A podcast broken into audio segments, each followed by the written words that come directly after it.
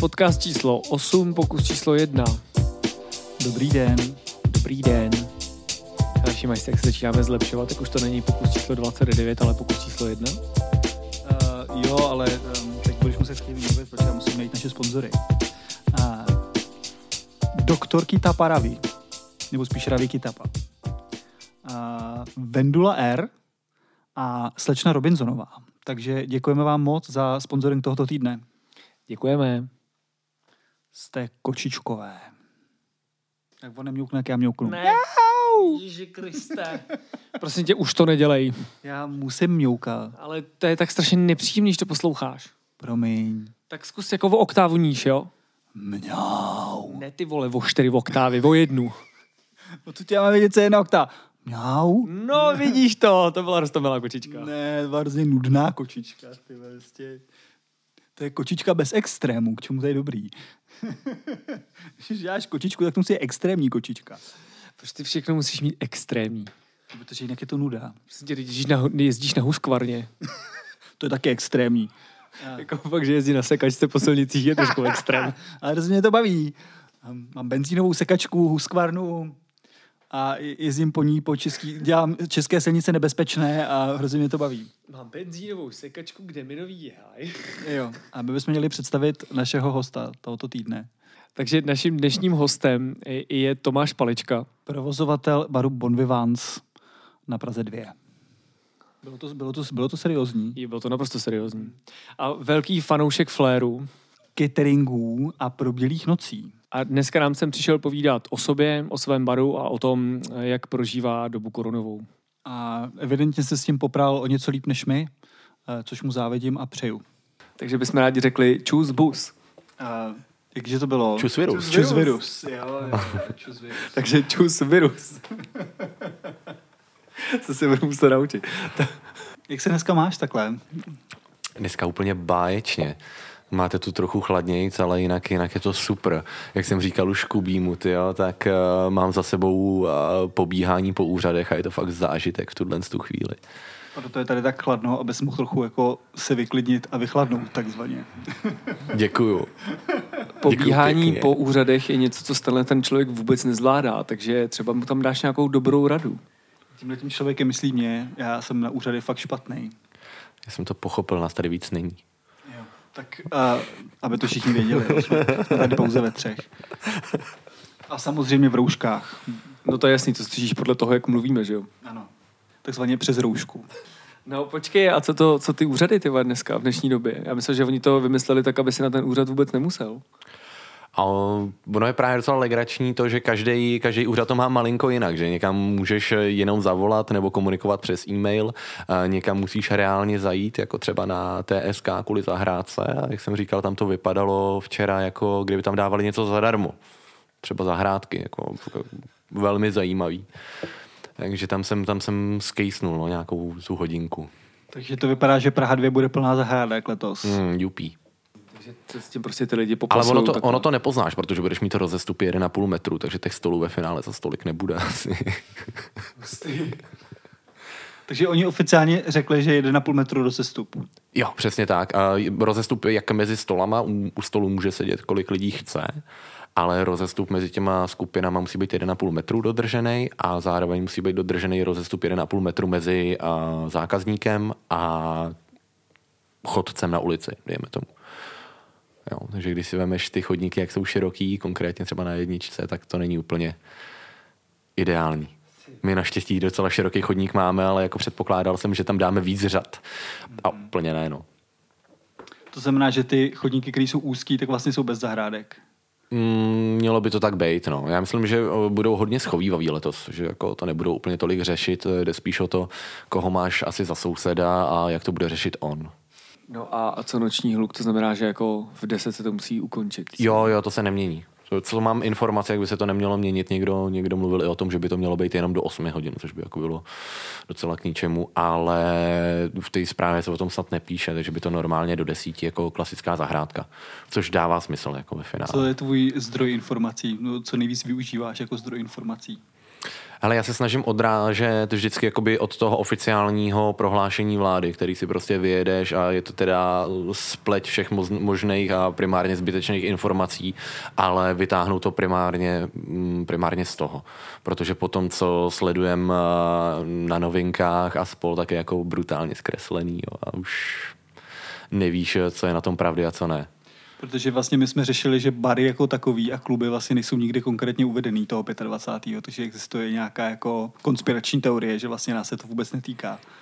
No to je věc, co jsem postřehl, že oni vlastně dlouho debatovali o tom, že by vlastně otevřeli jakoby gastronomii, ale zakázali by alkohol. Od toho už nějakým způsobem opustili, doufám, že už chtějí. Ale, Jsem měl málem infarkt. ale jakoby, co se týče toho 25. tak eh, tam je ještě spousta nejasností. To budou, to podle mě odhalejí zase jako pár dní před 25. Definitivně. A hrozí, že tam budeme my jako obsluhující běhat v rouškách a rukavicích. Já tomu věřím, no, docela. Oni jsou jak představování nových aut, že oni to jako nechávají na poslední chvíli, pak to odhalej. A ty na to koukáš a říkáš si, wow. To, přesně to si říkáš. No. V zápětě mám asi pěkně v prdeli. Víc se u toho vždycky ježí těch pár vlasů, co mám a říkám si, no ty vado. Pusa spadne až pod roušku, ty vole. Takže ty vlastně potřebuješ v dnešní době někoho, kdo pracuje za barem, někdo, kdo se stará o Instagram a někdo, kdo nějakým způsobem extrahuje informace z těle z těch jako oldschoolových stránek. No, jako, jako všichni asi. A protože jsi mikrobar, tak to všechno děláš ty. Uh, hele, tím, že není tolik práce za barem teďka, i když máme otevřený jakoby okýnko plus uh, vlastně rozvozy drinků i nějakého malého malýho tapasu, tak uh, kluci jsou... Už troubějí, už troubějí, na horách jelení. A tak kluci jsou hrozně obětaví v tomhle a konkrétně třeba Michal má na starosti agendu facebookovou, a řešíme společně, společně jako všechny věci nějakým způsobem, že toho času tam je víc, takže jako i zkoumat nějaký tyhle ty prohlášení a blbosti, informace kolem, tak děláme jak všechno, všechno dohromady. Samozřejmě ta finální věc, zaběhnout na ten úřad a vyhádat něco je furt na mě, no. Jak se tam cítíš na těch úřadech? Protože sám to se vždycky vrátí. Škube si ten zbytek svých vlasů a říká, to prostě není možný. Ano. Je to tak? no je to, je to super. Ale, ale eh, vám to tady nezávidím jako vůbec. Eh, Když jsem to vyběhával pro Bartolomějskou, tak to bylo jako vždycky úplný peklo. Ať to bylo cokoliv. A já musím hrozně pochválit jako městskou část Prahy 2, protože tam je většina lidí hrozně příjemných na těch úřadech. Jako wow. Já naštěstí mám živnost hlášenou na Praze 2, Mm. takže běhám na Mírák a tam to vlastně taky docela jde. Teda byl jsem tam všeho všude asi třikrát nebo čtyřikrát za těch 8 let a úplně mi to stačilo. Tak tam hlavně, hlavně na tebe působí jako to kvantum těch lidí, kteří jsou jako ze všech možných oborů a jeden nadává přes druhýho, že jim to trvá, tak jako není to úplně příjemný, jo? ale když už se dostaneš k nějakému člověku, který pak s tebou komunikuje přímo, tak eh, většinou jsou fakt hrozně jako obětaví a příjemný na té dvojce. Mám z toho radost. M- Paní, o mě stará na Frančáku, tak je něco jako moje učitelka z základky matematiky, slash moje máma, slash moje babička a, a občas se jí bojím a občas jí miluju. ale, Prostě tak jako v takových různých intervalech. cokoliv z finančáku, tak z toho jde trochu strach, že jo? Ať je to dobrým nebo ne. Jo, to je pravda. Jste teď Instagramovo, Facebookovo, internetově víc aktivní, než jste byli před dobou koronovou. Um, myslím si, že jo. A je to vidět? A teď myslíš jako na výsledcích, nebo na No, tom, jestli tam jestli- reálně něco přidáváme? Ne, ne, ne, na těch výsledcích, no. Třeba nemyslím jako, jako finančně, ale jako komunikativně lidi versus vy. Jo, je to vidět. Je to vidět a dokonce jsme se bavili i o tom, že vlastně jak se to postupně uvolňuje, tak ten zájem o ty příspěvky neuvěřitelně klesá. Jo, že když byla úplná karanténa, tak lidi opravdu neměli co dělat, seděli doma na prdeli s odpuštěním a koukali jenom na Instagram, Facebook a sledovanost každého příspěvku byla jako mnohem vyšší. A teďka už to jako postupně padá, i když dáváš jako fakt zajímavé věci, nebo si myslíme, a tak ta odezva není už taková. Je to furt dobrý, je to super, ale předtím to bylo jako extrémní, no, že jsme se až divili právě. Takže jako kdo neleněl a používal ty, ty média právě i během zavření, tak si myslím, že udělal velmi dobře, protože nám naskákalo uh, jako dost sledujících novej právě za zavřenou dobu. A jinak k tomuhle ještě vlastně hodně pomáhá naše aktivita uh, už zmíněných vlastně uh, degustací onlineových. Takže ty lidi se nějakým způsobem mají na co těšit, protože se to snažíme dělat na relativně pravidelné bázi. Takže i díky tomuhle z tomu, že tam jsou live streamy, nějaký upozornění na to vlastně, že něco takového bude probíhat, uh, komunikace s lidma kvůli zase objednávkám na delivery nové produkty. Lidi si vlastně objednávají, protože máme jako meníčko na, na ten rozvoz daný, ale klienti, kteří k nám prostě chodí a vracejí se k nám běžně, a za, za který jsme hrozně vděční, protože nás v tuhle chvíli hrozně držej, tak samozřejmě uděláme, uděláme kompromis a vymyslíme, vymyslíme jim jako nějaký jiný drink, ten, který pijou běžně, že si ho objednají třeba pár hodin dopředu nebo o něco víc dopředu nebo den dopředu klidně, víc závozů. Takže samozřejmě děláme i to, co jsme dělali dřív. Vlastně teď je ideální doba na to posoudit svoji klientelu. Jakože, co to je vlastně za lidi, kteří ke mně chodí, protože teď jsou hrozně vidět ty charaktery. A jaký máš pocit ze svých hostů?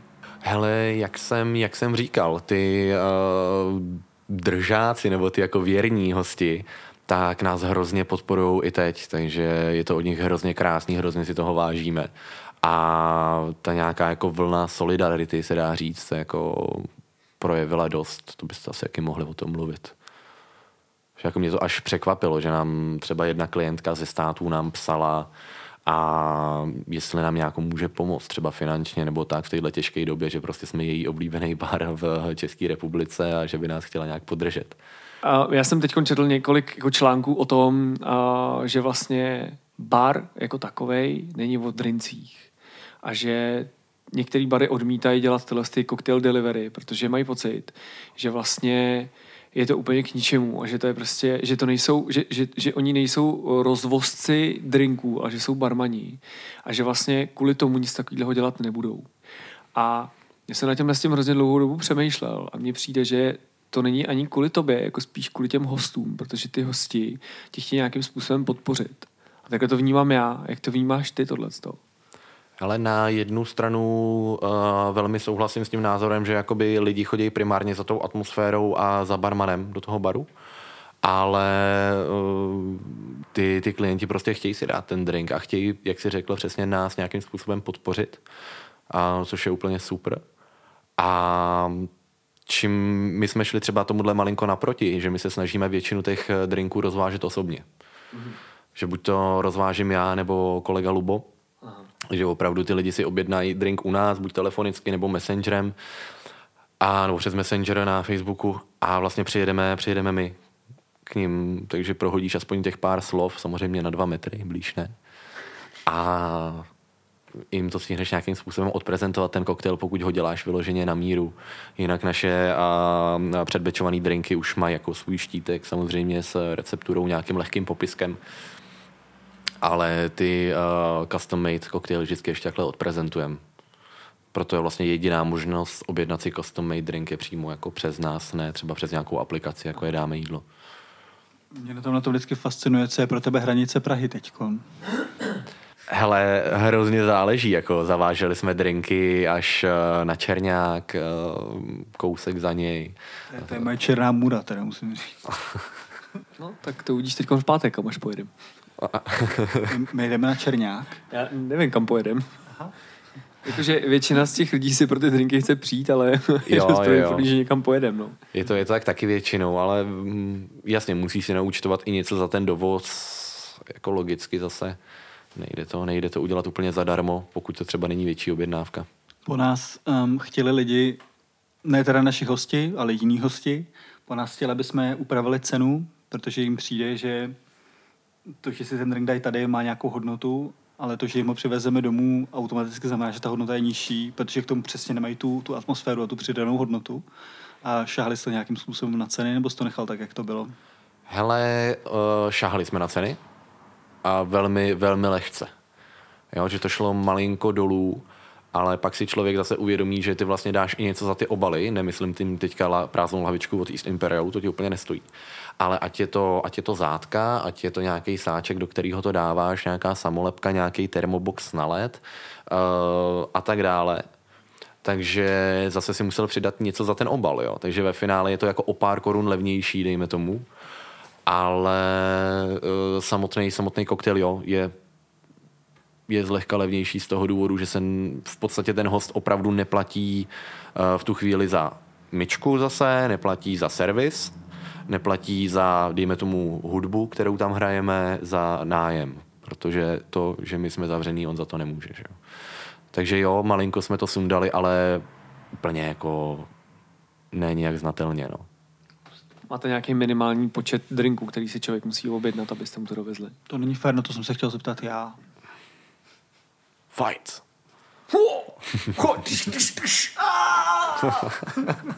Ale máme, uh, konkrétně nadáme jídlu, myslím, minimálně dvě kila.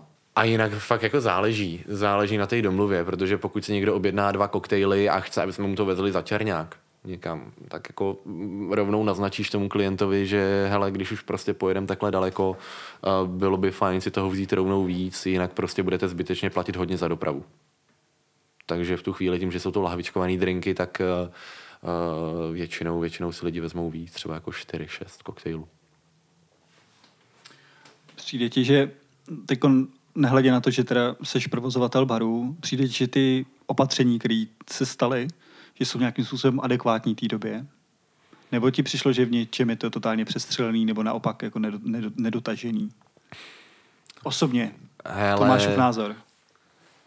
Hrozně, hrozně záleží, jako těch informací a těch různých omezení už bylo tolik, že já myslím, že ze startu eh, to bylo jako správný, protože samozřejmě to byl obrovský bubák, eh, nikdo nevěděl, co se bude dít, takže to, že se na to šláplo relativně rychle, bylo za mě jako dobře, i když samozřejmě mě to hrozně sralo, že musíš zavřít hospodu a najednou, a když se ti to konečně začne rozjíždět a říkáš si, jak připravuješ nový menu a všechno bude prostě super, tak najednou zavřeš, zavřeš hospodu a vlastně vůbec nevíš, co bude.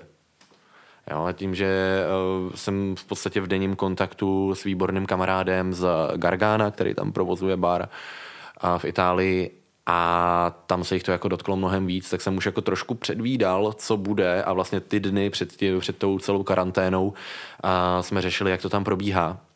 Já jsem tušil, že oni vlastně nejdřív nás omezili, že jo, jenom do uh, do osmičky, a pak to najednou den na to, nebo dva dny na to, snad den na to hnedka, ne? To zavřeli úplně, jestli se nepletu. Tak já jsem říkal, hele, fajn, zavřou nás úplně, ale zavřou nás za 14 dní, za týden nejdřív. Tyjo.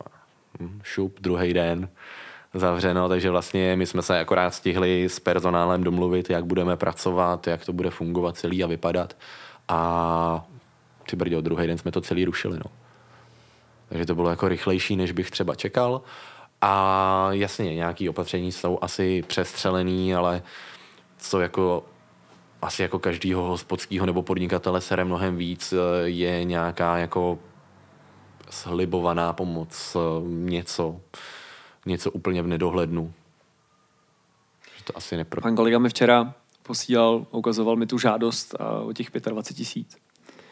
A to, to je, mně to přijde, že... To je, No, ty na, na, na tebe chtějí vidět snad úplně všechno. Hele, já jsem to potom jako nějak zjistil, vlastně mi to nepřišlo tak strašný, ale já jsem nebyl schopný jako stáhnout ten PDF formulář. Prostě já jsem to zkoušel a aktualizuje si Adobe Reader a něco. Já jsem to zkoušel na třech různých počítačích a na tabletu a nebyl jsem schopný tu věc rozchodit. Až potom přes tu jejich apku to potom najednou no. zahádě šlo. Ale oni ti tam dají na výběr asi z pěti možností a funguje jenom jedna.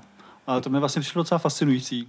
Máš nervy na to se tímhle s tím prokousávat. Jak se k tomu stavíš ty? Já to nenávidím.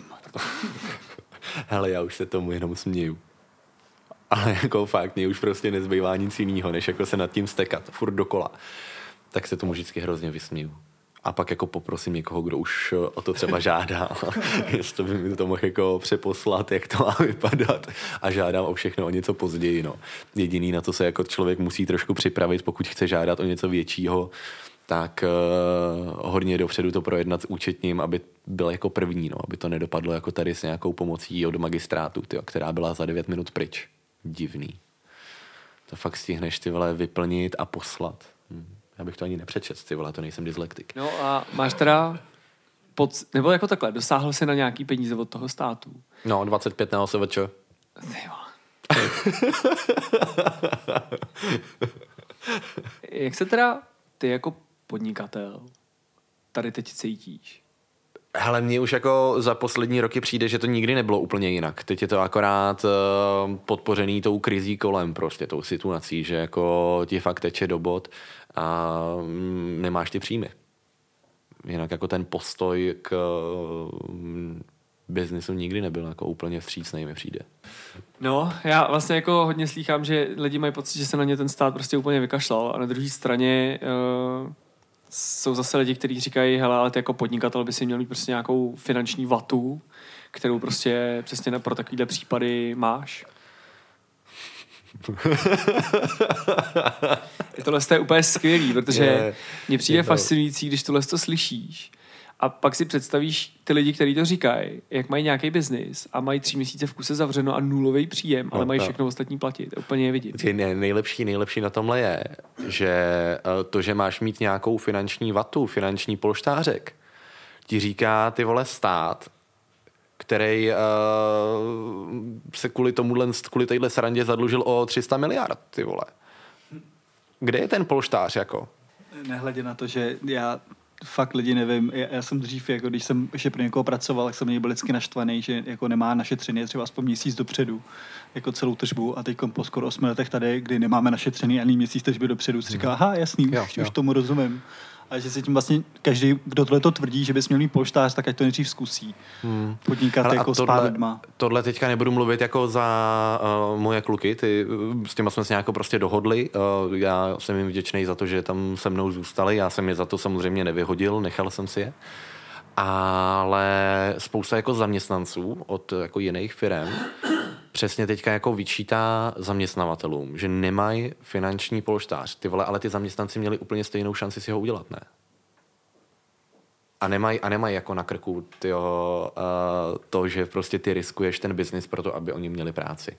Jo, říkám, tohle to nemluvím teďka o Bon Vivants, teďka jako to je to, jak komunikuješ se všema ostatníma, uh, máš spoustu gastronomických přátel, tak jako uh, to přijde jako neférový. No. No já vlastně jsem nad tím přemýšlel a vlastně nevím, kolik by u nás musel stát drink, aby jsme vlastně měli nějakou reálnou finanční vatu. No. A nevím, kdo by mi ten drink tady zaplatil. Ano. To je, to je přesně ono. Jo, to, tohle to řešíme, řešíme prostě furt dokola, že jo? Nejenom, nejenom teďka během vlastně eh, tady eh, covidu, že ty podmínky pro nějaký podnikání by měly být eh, jako upravovaný pro jednotlivý segment, ne jako sakum prás, který pro všechny obory.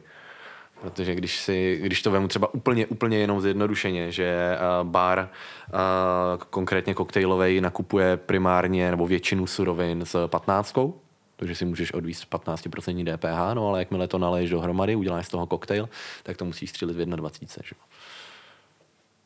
Na čemž nejsme třeba ještě tak bytý jako my, Parlour a Bon Vivants, protože děláme většinově klasický drinky, kde toho nealka jde málo, jo? ale když se pak podíváš na nějaký volímovější bary, kde uh, máš 90% nebo 80% koktejlu juice, Ale um, když to neřekneš ty, tak to klidně řeknu já. Jo. Jak na tebe zapůsobilo zrušení EET?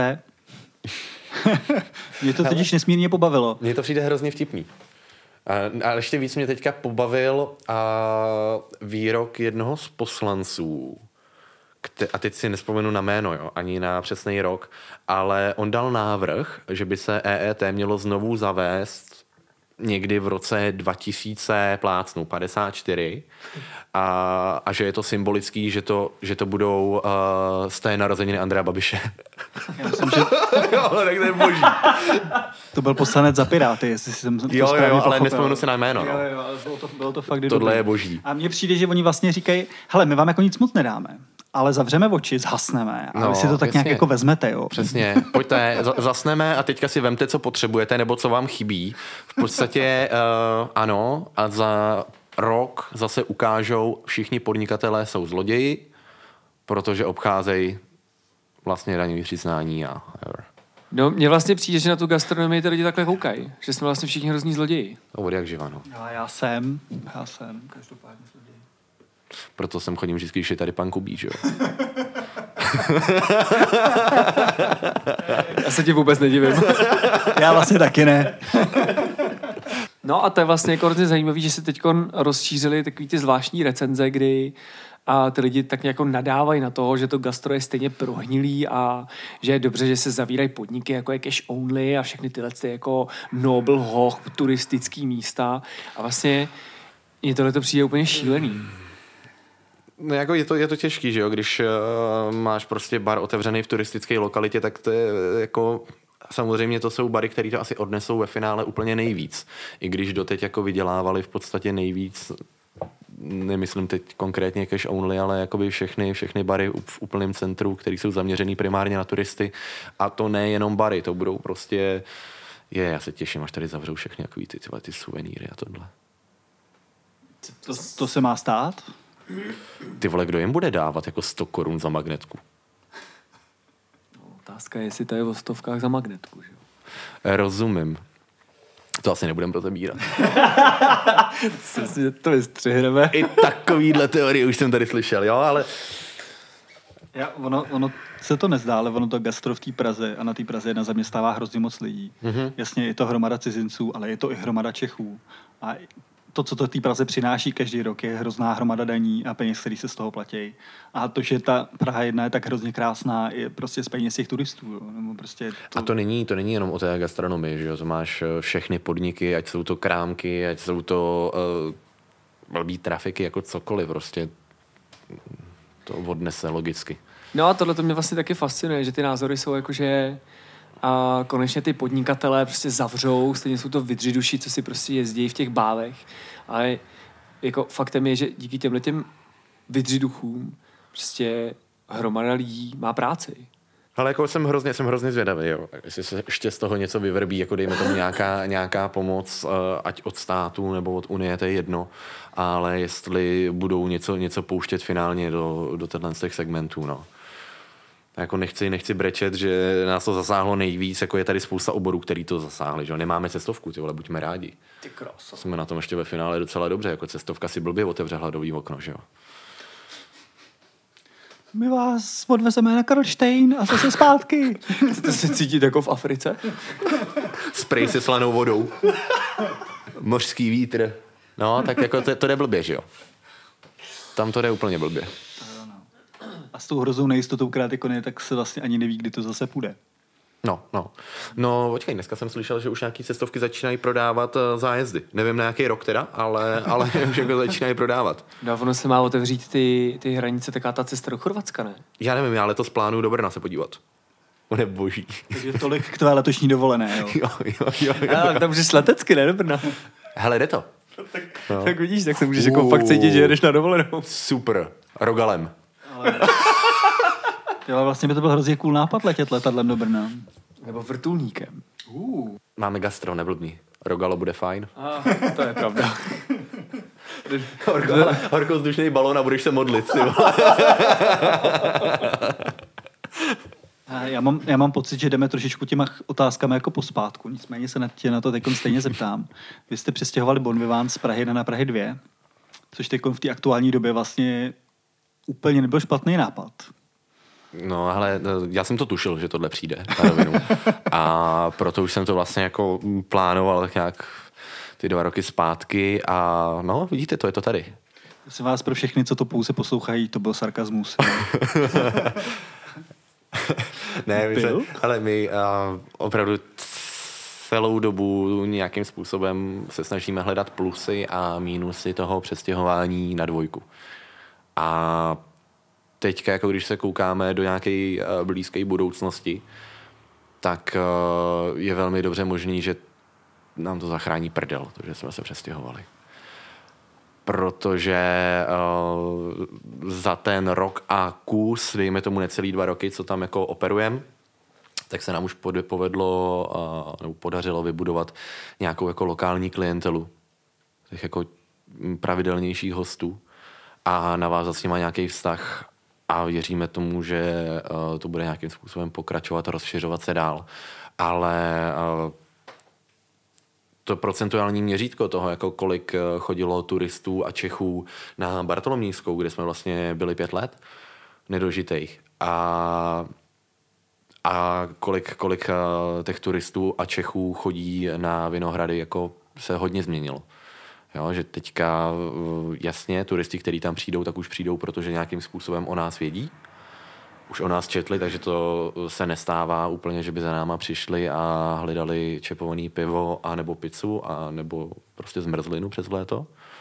Prostě jdou fakt za tím koktejlem. A nebo jsou to expati, kteří žijou na Vinohradech relativně hojně. A tak ale Čechů jako převládá v tuhle chvíli. No. Furt jsou to primárně, primárně lokální, za to jsme hrozně rádi a ta práce je taky úplně jiná. Ale to vám tady nemusím povídat, jako asi, asi štamgastů máte taky spoustu. No to se teď teprve uvidí. Asi jsem jo, po no, otevření hrozně zvědavý na to, kolik vlastně máme štamgastů. Mm. A tak hele, to my, my máme trošku možnost to pozorovat právě i díky těm rozvozům anebo těm onlineovým degustacím, um, že jako jo, že ty jména prostě známe, no kdo si od nás objednává, což je fajn. Takže bar na Vinohradech ano. Mm, doufejme, že ano. Hele, uvidíme, třeba mě to hrozně překvapí a bude to úplně jinak, já nevím, ale takový to, jako když se říkám, podíváš se do blízké budoucnosti, tak možná, možná to bude výhoda, no, protože v centru těch lidí asi trošku ubude, no. A vy když... máte kousek na Vinohrady, kluky. Když srovnáš lidi, co bydlejí na Praze 1 okolo Bartolomíský a lidi, co bydlejí na Praze 2 okolo tvýho hůdu teďko, je to rozdíl? Jo, hele, uh, kolik lidí bydlí na Praze 1? V centru. Nikdo? Málo. Málo. A jasně, eh, mezi tím málem se našli uh, skvělí sousedí, úplně super který uh, za náma chodí i tady na Vinohrady teďka, hrozně fajn. A samozřejmě se našel i úplnej opak. Jo? Logicky, když prostě bydlíš na, uh, v úplném centru, tak seš svým způsobem jako už spruzelej z toho každodenního bordelu a hledáš prostě detaily a snažíš se to na někoho hodit. A na Vinohradech samozřejmě máme mnohem víc sousedů, a už úplně od začátku jsme se snažili s nima komunikovat uh, trochu víc a jakoby na takovej víc friendly úrovni, aby právě jsme předešli nějakým, nějakým třeba problémům. Ale všeobecně mi přijde, že ty lidi na dvojce jsou jako takový uh, jako vstřícnější. A nemluvím se jenom o úřadu, no, mluvím se jako o všem. Já teď mydlím ve Vršovicích a přijde mi to trochu podobný, protože jsem z Vinohrad a mám pocit, že lidi na Vinohradech jsou víc taky jako bydlenky. Že mají hrozně rádi ten svůj hůd, hodně se tam procházejí, mm, že jo. je to taky jako mnohem přátelštější celá ta atmosféra. Jo, a ono i je vidět, jak se to tam prostě uh, rozjíždí. Ta, nejenom gastroscéna, ale uh, všechny jako obchody zajímavý. A přijde mi to hrozně nápaditý. Jo, že tam máš hrozně moc uh, různých street foodů nebo byster a není to na jedno brdo že opravdu máš kam zajít a rok od roku prostě se to tam, se to tam kupí a myslím, že to bude příjemný no, za pár let ty vinohrady. A myslíš, že si to udrží tenhle ten takovou...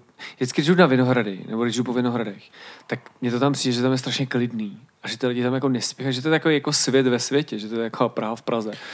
Hele, já si myslím a doufám, že jo, protože vem si, že lidi, kteří právě chodí po těch vinohradech, chodí tam na drink, tak eh, z většiny tam žijou na těch vinohradech. A chovají se k tomu jako, že tam jsou fakt doma, no. Já trošku pozměním téma. Je totiž otázka, která mě fakt trápí a zajímá. A my tady s Kubou velice často říkáme, že jsme hrozně rádi, že to děláme ve dvou. Že si neumíme představit, že bychom ten bar dělali v jednom. A ty si začal Bon ve dvou a skončil si v jednom. A mě by hrozně zajímalo ten přerod ve tvý mysli, toho fungování a to, jak jsi se s tím vlastně jako vypořádal a jestli to pro tebe bylo spíš, jestli ti to vlastně zjednodušilo práci, anebo jestli ti to zkomplikovalo. Uh, tohle je jako slo... to... Já si to nedovedu představit. Ne, tohle je, tohle je hrozně složitá otázka. Samozřejmě jako uh, té byrokracie, uh, jak víte, je strašně moc, ale uh, já jsem samozřejmě potom musel uh, určit manažera, manažera baru, který uh, v podstatě jako nemá podíl ve firmě sice, ale tu byrokracii nějakým způsobem i přebírá. Samozřejmě v menším podílu a tak dále, ale ve finále asi jako, když to zase dělá jeden člověk, tu hlavní byrokracii, tak se v tom tolikrát jako nestane zmatek. Jo, že v tu chvíli uh, nemusíš se spolíhat prostě na komunikaci mezi váma nebo něco, uh, řešíš si to, řešíš si to jenom ty zase. Nemáš v tom zase takový bordel. Je to sice víc samozřejmě, já uh, jsem si myslím furt relativně často i za barem, ale už jsem to trošku začal omezovat, teď to bude zase trošku jinak asi po téhle srandě, že jo? A už jsem se těšil tomu, že jako chodíš za ten bar třeba třikrát týdně a zbytek si děláš prostě právě tuhle byrokracii a papírovou legraci, no tak teďka to tak úplně asi nebude, no. Takže ty by si do budoucna chtěl za ten bar chodit třeba jednou, dvakrát týdně a spíš se jako starat o ten chod toho baru? Třikrát, aspoň jako myslím za bar za bar vyloženě, jo? že si fakt stoupneš, stoupneš eh, za ten pong a Uh, budeš dělat ty legrace, ale jinak samozřejmě v tom baru taky tak budeš častěji, protože uh, díky většímu prostoru máme tam i nějaký místo na office, takže stejně to řešíš a když ti přijde někdo známý, tak ho jdeš pozdravit nebo si k němu sedneš na chvíli, že jako furt tam svým způsobem seš, ale nebudeš stát za tím barem, no, protože potřebuješ dělat i jiné věci. Necítíš se v tom někdy hrozně opuštěný? Myslíš eh, v tom kanclu? No, myslím jako v té v tý životní situaci. Jo, tak to víš, jo, tak jako nespí se úplně lehce, že jo. Je, jakože je to o tom, že my se občas sejdeme a společně za to na všechno jako zanadáváme. O toho mám Michala. O toho mám, o toho, o toho mám teďka právě Michala, takže uh, zanadáváme spolu, ano, řekneme si, jak je to všechno krásně na hovno. Takže ty jsi vlastně našel parťáka, se kterým tohle to můžeš dělat dál uh, na Vinohradech a kdo tě vlastně jako pomáhá a kdo tě podrží, když prostě je ti na nic a že to jako... Od toho mám hlavně manželku, že jo? To, ale to funguje. Doporučuju. Hele, ty vole, to zní jako... Manželka zdarma ke každé pice. Jakože dělám promo na manželství teďka? Ty vole, jo. to je správný, jen to řekni, že barmani mají ženy a manželky, které, které, který prostě jako je podržej, to je úplně super. A byla někdy tvoje žena za barem? Za tvým barem? Ne. Za vaším barem? Ne. Jako záměrně? Nebo jo. aby se, se jí to náhodou třeba nezalíbilo? Ne. Hele, uh, já nevím, jako já si nedokážu představit to, že uh, svojí ženě chceš něco vyčíst, že to prostě dělá špatně, že by to měla dělat radši jinak a nedej bože zvednout hlas a nebo říct, že to dělá úplně na hovno a večer si jako lehnout do stejné postele. Ty vole, myslím, že Gauč by to jistil. Ne, hele, ale tohle to musím říct, že uh, jo, asi párkrát mi asi pomohla. Určitě někde na akci jsme byli spolu, to bylo hrozně fajn, to mě hrozně bavilo. A párkrát nám vypomohla jako s nějakým bekováním v baru. A jinak ona je z gastronomie, žena. Ona a dělá, dělá vlastně v krásné restauraci manažerku a je velmi, velmi zběhlá, ale ne prostě v té barové branži a nechcem se o tom, nechcem to jako tak nějak kombinovat, dejme tomu ty, ty dvě branže, no. Takže ona, spíš z její strany jsem chtěl říct, že ona by jako nešla nikdy dělat pode mě ani. Nebo se mnou. To vlastně až do minulého týdne jsem si myslel, že tady ten přístup je normální a vlastně bar pilotů mi ukázal, že to vlastně může fungovat i jinak. Což mě velice překvapilo, tady musím říct. OK. No. Ale ne, taky jsem, taky jsem zažil konkrétně, konkrétně uh, bar, bar Čipiáče v Bruselu, tak uh, ten v podstatě vede, vede pár Jo, a jsou úplně skvělí, nadšený, eh, smějou se na lidi, dělají spolu na směně, baví je to, proč ne? Jako? Tvoje manželka zažila tvůj přerod z prostě barmana, který jezdí po akcích a hází si s lahvema. Jo, jo, jo, jo. Jako provozovatele baru. Mm-hmm jaký to bylo pro tebe tady ta cesta z toho, jako hažu lahvema, dělám akce, vlastně žiju takový jako svobodný život versus stojím za barem, hrozná v úzovkách zodpovědnost, všechno to tady mám nad hlavou a tak. Ty brdě, no tak jak, samozřejmě je to nějaký vývoj, je to hodně dlouhá cesta, co jsi tady teďka schrnul, Ale uh, vem si, že já vlastně, když, si, když už jsem, nebo pardon, když jsem začal házet těma lahvema, začalo mi to nějak trochu jít, a tak mi to rovnou začalo i vydělávat, protože jsem si rovnou jako uh, založil cateringovku a začal jsem se v podstatě už na střední nějakým způsobem tímhle s ním živit. Takže logicky i nějaký ty papíry, nějaká ta byrokracie kolem toho už, už byla. A nějaký, nějaký to účetnictví lehký, proto mě účetnictví vždycky bavilo. Zdravím paní učitelku. A teďka bude říkat, si dělám prdel. Ale vlastně pak to pokračovalo samozřejmě přes nějaký, dejme tomu, stáže nebo nějakou práci za barem, ať to byl Prince nebo Black nebo, nebo Itálie. A pak najednou prostě přišla nabídka otevřít, otevřít bar, který já jsem vlastně měl otvírat v, ve východních Čechách. Jsem chtěl. A tam to nějak nevyšlo, prostor sice byl sehnaný a tak dále, ale prostě z nějakých důvodů to nevyšlo. A vlastně kolega Eduard, čím ho zdravím, a v tu chvíli mi volá, že slyšel, že tohle to nevyšlo a že on chce jako taky otvírat, ale v Praze, jestli bych do toho šel s ním. Což jako OK, proč vlastně ne, tak jsme si na to sedli nějakým způsobem, řekli jsme si představy, jak by to mělo vypadat. A pak se sehnal prostor, když to řeknu jako hodně, hodně zkráceně.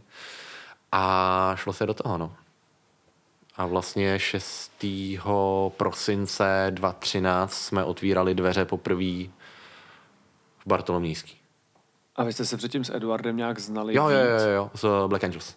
Black Angels baru a vlastně ještě předtím, ještě předtím jsme se potkávali na nějakých akcích pro cateringových právě, kde jsme jezdili spolu za bar a tak dále. Chybí ti někdy to házení lahví? Hele, jako jo, ale já se tomu, já se tomu furt nevy, nevyhýbám, jo, protože eh, čas od času, eh, i když spousta lidí říká, že už je to dávno pase, tak uh, sem tam přijde nějaká nabídka udělat někde barmanskou show a jet někam na pěknou akci, u toho si zaházet. Ty brďo, je to super. Mě to, mě to vždycky tak brutálně nabije energií. Uh, už jenom jako ta nějaká komunikace s tím davem lidí uh, tě prostě nabije. Jako to je, já vždycky říkám, že úplně, úplně chápu, jak se cítí ty lidi na tom pódiu třeba při koncertě. Ne? To, je, to je hrozně podobný, protože ten fokus uh, lidí je jenom na tebe a ty si s těma lidma v tu chvíli můžeš hrát. A je to boží. A fakt je to hrozně, tě to jako uvolní. Samozřejmě, pokud to úplně neposereš, že jo? to pak jedeš domů trošku zkroušený. A další věc, kdy si ještě zaházím, tak je vlastně uh, Barová akademie pro Pernod Ricard, mm-hmm. Kde vlastně dělám lektora flérovýho, což uh, mě nějaký hrozně baví. To je vždycky jako týden uh, oddychu v úvozovkách, kde vlastně jsi vždycky s partou super lidí a učíš je, učíš je nějaký triky, nějakou, nějaký lehký příběh zatím a nějakou lehkou historii, je to prostě boží. Historie fléru. A jako vůbec, kde vlastně to nějakým způsobem vzniklo, jak, jak bar, jak barmanství, tak i třeba nějaký první zmínky o toho fléru. Není toho tam hodně. Kde jsou první zmínky o fléru? Já třeba vůbec nevím. Já vždycky rád říkám, že je to, že je to Jerry Thomas první flérový prostě drink za barem, aby prostě upoutal tu pozornost. Blue Blazer. Nádherný obrázek. Pak máš Harryho Johnsona, který ti nalejvá uh, bubliny prostě přes pyramidu skleniček. Spousta, spousta dalšího, no a pak samozřejmě Tom Cruise, jo. Krátký letí. Hmm, že jsme to slyšeli, slyšeli všichni. Aha. Jestli jste náhodou neviděli film Cocktail, dostal v tom roce, kdy vyšel Malinu jako nejhorší film roku. Každopádně pro všechny barmany je to takový jako základ života a gastronomie. Jo. je fakt, že bez toho se nedá žít. A, logi- a z toho filmu taky pochází logický negativismus, což je něco, co je každému barmanovi vlastní. okay. Nebo ne, já myslím, že jo, já myslím vlastně, yeah, jako... ve finále se na to všichni díváme stejně. Hele, co tě baví, když k vám přijde ta skupinka lidí, která si tady prochází po Praze a chodí vlastně z jedné restaurace do druhé a jednu z těch zastávek mají u vás. A vy jim tam vlastně jako vyprávíte nějakou historii nějakých českých značek nebo nějakých českých produktů. Hmm. Co je to, co tě na tom baví? Úplně, úplně ty konkrétně narážíš asi na řízení nějaký degustace, co děláme a tak dále.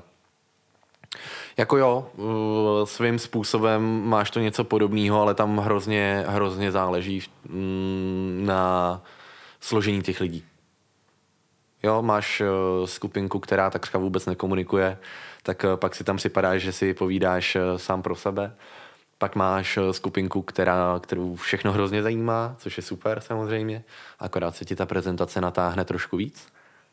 A pak máš skupinku, která je třeba na plácnu team buildingu nebo rozlučce a vlastně chtějí si dopřát i jako kulturnější program takhle, alkoholický tak tam je to všechno vlastně hrozně velká legrace, i to, co jako úplně nemusí být a protáhne si to taky, ale když to trvá prostě dvě hodiny a dvě hodiny máš jako hosta, který do tebe rejpe jako uh, nevědomky nebo zbytečně, tak ti to příjemný není, že jo. Ale jinak, jasně, hro, hrozně záleží na těch lidech, ale to samý máš i u toho fléru svým způsobem, akorát tam nestíháš ty reakce vnímat tolik. Jednotlivý. Jsi někdy z těch lidí už unavený? jako, ty brďo, kdo ne, že jo? Ale v, musím říct, co se jako baru týče, tak ani ne. Protože pro mě už jako ta cesta za ten bar je nějaký únik od těch papírů, který tím přesunu na zítra. Víš, že prostě, hele, odbije tady uh, šestá hodina, uh, sedma, nějakým způsobem začínají chodit lidi, Paldo bylo by fajn, kdyby se převlík do Londonu a šel nám trochu pomoci, já mám jo hrozně rád kucí. Převlíknu se, no a v tu chvíli uh, tobě jako odpadá ta, uh, to čumění tupí do počítače, že jo. Aha. Takže jako naopak si to v tu chvíli užíváš. A říkal si Rondon, to znamená, že vy v práci máte dress code. Uh, jako jo, ale velmi jsme v tom povolili. Je to, že jako dress code se snažíme držet na a větší akce, dejme tomu, aby jsme, když nás je tam víc, a snažíme se to držet víkendy třeba a jinak je to tak nějak jako fuk. Musíš vypadat trochu. Musíš, jako ideálně, ideálně prostě uh, taková ta oldschoolová klasika, Uh, ať jsou to tmavé boty, prostě tmavé kalhoty, nelepím úplně na černých, světlá košile a jsem úplně šťastný. A když k tomu bude motýlek nebo kravata, je to na tobě. A zástěra samozřejmě. Jako logo, logo by tam mělo být už kvůli nějakým dnešním modelům právě Instagramům a tak dále. To znamená, že minimální dress code je zástěra. Jenom zástěra je skvělá. tak jsem to úplně nemyslel, ale dobře. Ale to musíš strávit celý večer za barem, no, potom, ideálně. Jasný. Neotáčet se zády. Justý. Co tě přivedlo k tomu, že vlastně držíte nějakým způsobem dress code? Máš pocit, že to je něco, co tu gastronomii ve tvých očích dělá gastronomii? Mm, úplně ne, spíš uh, takovej ten jako oldschoolový po, nebo pohled na ty oldschoolovější starší bary. Se podíváš, ten Rondon z toho nějakým způsobem uh, vystřeluje a logo je prostě logo dneska. Tom jako, to je právě ten důvod uh, kvůli fotkám, furt se tě někdo ptá, kde jsme, jak se to tady jmenuje. Ale fotky jsou hlavní, protože uh, i když, ať chcem nebo ne, zabavili jsme se o tom na začátku, tak ty sociální média prostě jako dělají hodně. A k těm sociálním se ještě teda vrátím, jak jsme se bavili. A o tom, jestli jsme zaznamenali nějaký jako větší um, nárůst třeba jako sledovaností a tak dále. Tak jo a hlavně během, během teďka té krize, my co jsme poustli, tak uh, ty lidi třeba na to hledový okno fakt přišli prostě. A když se to udělalo pěkně, tak to fakt fungovalo, že jako poprvé, nevím, jestli to bylo tím, že nemáš na práci nic jiného, že prostě nestojíš večer za tím barem a nemáš často vysledovat a sleduješ opravdu jenom to, kdo si to objedná nebo kdo přijde na to okýnko, ale mělo to jako úspěšnost, protože všichni, kdo si objednal, tak třeba napsal, že to jakože viděli dneska na Instagramu, jestli to máme a přišli na okýnko, protože se dověděli, že vlastně jsme dneska otevřeli to okýnko a, a tak dále. Jako konečně, konečně jako jsem pocítil, víš, na vlastní kůži, že a ty vole, ono to asi funguje. Jako nějakým způsobem. Prostě nedělám to, nedělám to úplně zbytečně, nestrácím čas. Já jsem takovýhle pocit zažil poprvé, když jsme dělali tady ten live stream. Hmm. Že na to fakt koukali lidi a jsem to ty, co se to děje? no, no. Ale přesně, a do té doby je to prostě neměřitelný, že jo? Ty jako, OK, tak musím tam dvakrát, třikrát týdně něco dát, slepě to tam dáš a teď prostě koukáš na ty reakce, že jo, týden, týden potom. A jako co ti to řekne ty čísla? finále nic, ale když najednou to máš eh, buď přesně živý přenos, anebo přijdou, přijdou ti ať čtyři lidi za den, to je jedno, ale ty čtyři lidi prostě řeknou, hele, my jsme tady proto, že jsme to četli na Insta, na Facebooku, to je jedno. Tak je to najednou jako úplně skvělý, že jo. Jak dlouho myslíš, že trvá vybudovat jako marketingový obraz toho baru na sociálních sítích? Uh, nevím, jako nejsem eh, marketingový specialista, eh, pár jsem jich potkal a většinou ti řeknou, že to děláš úplně na hovno. Takže co se týče třeba Instagramu, tak my jsme vlastně před touhle krizí najeli na novou na nový styl vlastně jakoby fotek. Máme něco, něco předfoceného ještě a tak dále. Ale pak prostě přišla, přišla tahle situace Aha. a já jsem z toho musel úplně vykolejit. Protože jsem zjistil, že ten, na ten Instagram reagují lidi rychleji, než na Facebook mi přijde.